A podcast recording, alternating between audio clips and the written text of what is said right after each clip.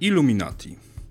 Tajne stowarzyszenie, rządzące wszystkim, trzymające w garści największe mocarstwa świata, a do tego cynicznie podrzucające swoją okultystyczną symbolikę przez show biznes, byśmy nie zapomnieli, kto nami rządzi. Podobno nie cofną się przed niczym, by obronić swoje sekrety, więc sprawdzam. Główny problem, o który potykamy się zaczynając analizować historię iluminatów, to sama nazwa, która parę wieków temu była pospolita. Kojarzona z oświeceniem, niesieniem światła, zasadniczo czymś, co powinno być bliskie każdemu człowiekowi nauki, była używana przeróżnie. Od XV-wiecznych hiszpańskich mistyków, przez filozofów, uczonych na współczesnych agencjach marketingowych kończąc. Spróbujmy jednak pójść po śladach historii. Kto, dlaczego i w jaki sposób podsycał ją przez wieki. Zacząć wypada od iluminatów bawarskich, choć fragment ten poruszam jedynie z obowiązku. Zaraz wyjaśnię dlaczego. Dla zachodniego środowiska akademickiego wówczas tajne stowarzyszenia, bractwa studenckie, do których można było się dostać tylko na zaproszenie i to po dość skomplikowanym odsiewie, nie są niczym nowym. Cechują się również swoją symboliką i hierarchią, która zaczerpnięta została z organizacji wolnomularskich. W tajnych organizacjach łatwo mieć wielkie cele, ponieważ nikt nie będzie wiedział o tym, czy są faktycznie realizowane, czy może stowarzyszenie zawiązało się jedynie dla łechtania ego wtajemniczonych osób. Iluminaci bawarscy zostali powołani do życia w 1776 roku i po niecałych 12 latach książę elekt Bawarii zdelegalizował grupę za podżeganie ludzi do sprzeciwu wobec władz. Wspominałem jednak, że ci iluminaci są pomijalni. Przede wszystkim dlatego, że wiemy o nich bardzo dużo. Mamy nawet ich świętą księgę, sekretną szkoły mądrości, do kupienia na Amazonie. Książę elekt Charles Theodor wraz z ubiciem iluminatów bawarskich nakazał upublicznienie ich świętych świętości, a w ten sposób upokorzył ich i ośmieszył. Okazało się, że grupa, która rzekomo miała krzewić oświatę, swą świętą księgę skupiła niemal wyłącznie na obrzędach. Ponad 400 stron o strukturze i instrukcjach rytuałów. Plus krótki rozdział o sekretnym szyfrze stowarzyszenia, bo co to za tajne stowarzyszenie bez swojego szyfru? Bawarscy iluminaci, odarci z sekretów i godności przestali istnieć. Nim przesuniemy się dalej w czasie, musimy koniecznie rozprawić się z mitem, jakoby przynależność do tajnego stowarzyszenia dawała ogromne wpływy. Spośród 76 współcześnie potwierdzonych członków zakonu bawarskich iluminatów, każdy z nich ma biografię, z której spokojnie mógł być dumny. Lekarze, filozofowie, tłumacze, marszałkowie, arcybiskupi i poeci. To, co jest pomijane przy powtarzaniu tego mitu, to fakt, że mocne plecy oni już mieli w momencie narodzin. Stowarzyszenie zrodziło się w środowisku akademickim, środowisku, które wówczas już samo w sobie było elitarne. Dlaczego właśnie iluminaci bawarscy? To właśnie oni są wyszczególnieni w pierwszym źródle Proofs of Conspiracy Johna Robinsona z 1798 roku jako odpowiedzialni za rozpętanie rewolucji francuskiej i parę innych mało fajnych rzeczy. I to właśnie na podstawie tej książki powstawać będą kolejne analizy, interpretacje i doniesienia. Ironią losu jest to, że Robinson jednym tchem wini wolnomularze i iluminatów, mimo że sam Adam Weishaupt, założyciel iluminatów, jasno podkreślał, że jedną z motywacji utworzenia stowarzyszenia było właśnie rozczarowanie wolnomularstwem. Książka Robinsona trafiła jednak na podatny grunt Stanów Zjednoczonych, gdzie przez purytańskich duchownych została zinterpretowana i rozkrzyczana jako współczesne i realne zagrożenie dla państwa. Głową tego zagrożenia miał być rzekomo Thomas Jefferson, założyciel Partii Demokratyczno-Republikańskiej. Spisek zaś miał obalić partię federalistyczną i jej prezydenta, Johna Adamsa, a także rozprawić się z całym chrześcijaństwem. Moment. Chyba skądś kojarzę podobną narrację. Miały kolejne lata. Oświecenie wyszło z mody, a do tajnych stowarzyszeń zaczął wdzierać się okultyzm.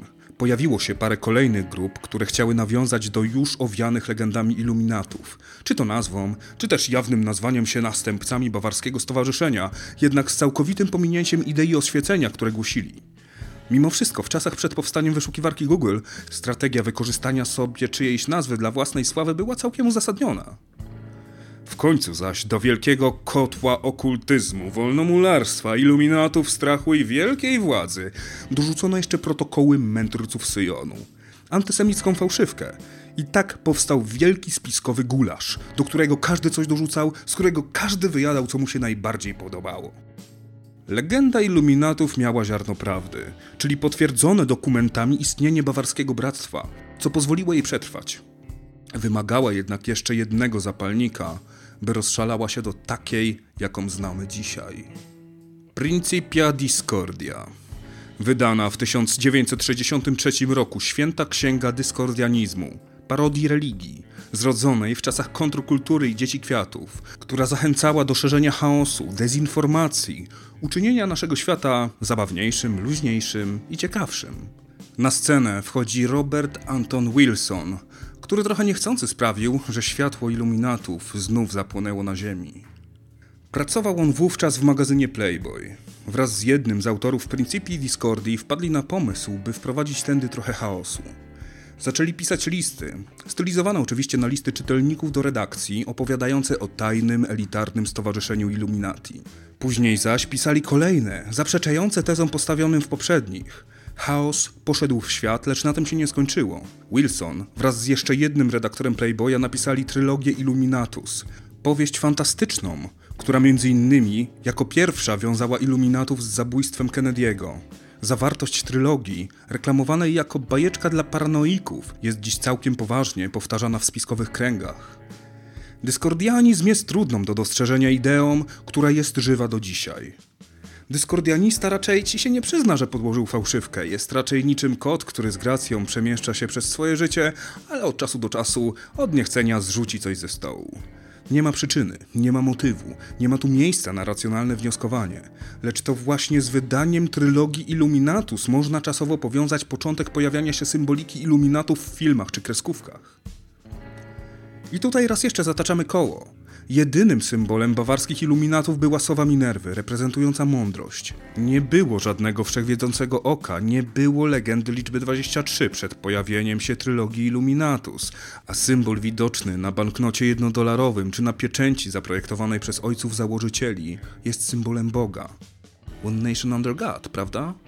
Artyści, rzekomo przesiąknięci symboliką iluminatów, posługują się symboliką dyskordiańską, która powstała już po tym, jak wylądowaliśmy na Księżycu. Mogą być tego trzy powody. Dorzucają trochę chaosu do świata, tak jak zaleca Principia Discordia. Zauważyli, że jest to całkiem modne i można tym podbić troszkę plotek i sławy, ewentualnie dostrzegli działania Discordian i wzięli je na poważnie. O co też nie trudno.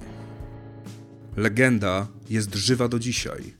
Gdy wejdziemy na stronę internetową itanimulli.com, czyli Illuminati pisano od tyłu, przechodzimy na stronę NSA. Z jednej strony możemy wziąć to za spisek, z drugiej strony kupić domenę i ustawić przekierowanie może każdy. Oprócz satyry pojawiają się całkiem poważne, lecz w dalszym ciągu fikcyjne opowieści takie jak Anioły i demony Dana Browna, lecz okazuje się, że historie w niej zawarte przesiąkają do legendy i są powtarzane w spiskowych opracowaniach. I tak, w jednym z odcinków Kaczych Opowieści przemycono w tle napis Ask About Illuminati. Więc może czas najwyższy zadać kilka pytań. Dlaczego zawładnąć światem udało się właśnie im, a nie innym stowarzyszeniom? Dlaczego wpływowe tajne stowarzyszenie nie potrafiło zapobiec publikacji książki, od której legenda się rozpoczęła? Dlaczego nie uciszono kapłanów wieszczących plan zniszczenia Stanów Zjednoczonych i chrześcijaństwa? Dlaczego ani jedno, ani drugie nie zostało zniszczone? Którzy konkretnie następcy iluminatów są tymi, którzy teraz rządzą światem? Dlaczego współcześnie przypisuje się im umiejętność rządzenia światem, a nie potrafią sobie poradzić z usunięciem filmu na YouTube? Dlaczego ci, którzy rzekomo posługują się symboliką iluminatów, wzięli ją z satyrycznych książek? Dokąd nocą tu ptajesz? Jeżeli znasz odpowiedź na któreś z tych pytań, zajrzyj na stronę nocneradio.pl kośnik sprawdzam, gdzie znajdziesz listę odcinków i skomentuj. Polecam również opis odcinka, w którym znajdziesz materiały, na których się opierałem. Choć może być ciężkim do przyjęcia, że tak potężny i bogaty spisek jest wynikiem zwykłego żartu to iluminaci, jakich dziś znamy, są tymi, którzy zostali opisani w powieści fantastycznej. A filozofia dyskordianizmu tłumaczy liczne, drobne wskazówki, które każdy z nas tak naprawdę może rozsiewać. No dobra, powiedziałem wszystko, co chcieliście i zaraz wrzucam odcinek. Kiedy będę mógł zobaczyć mojego kota?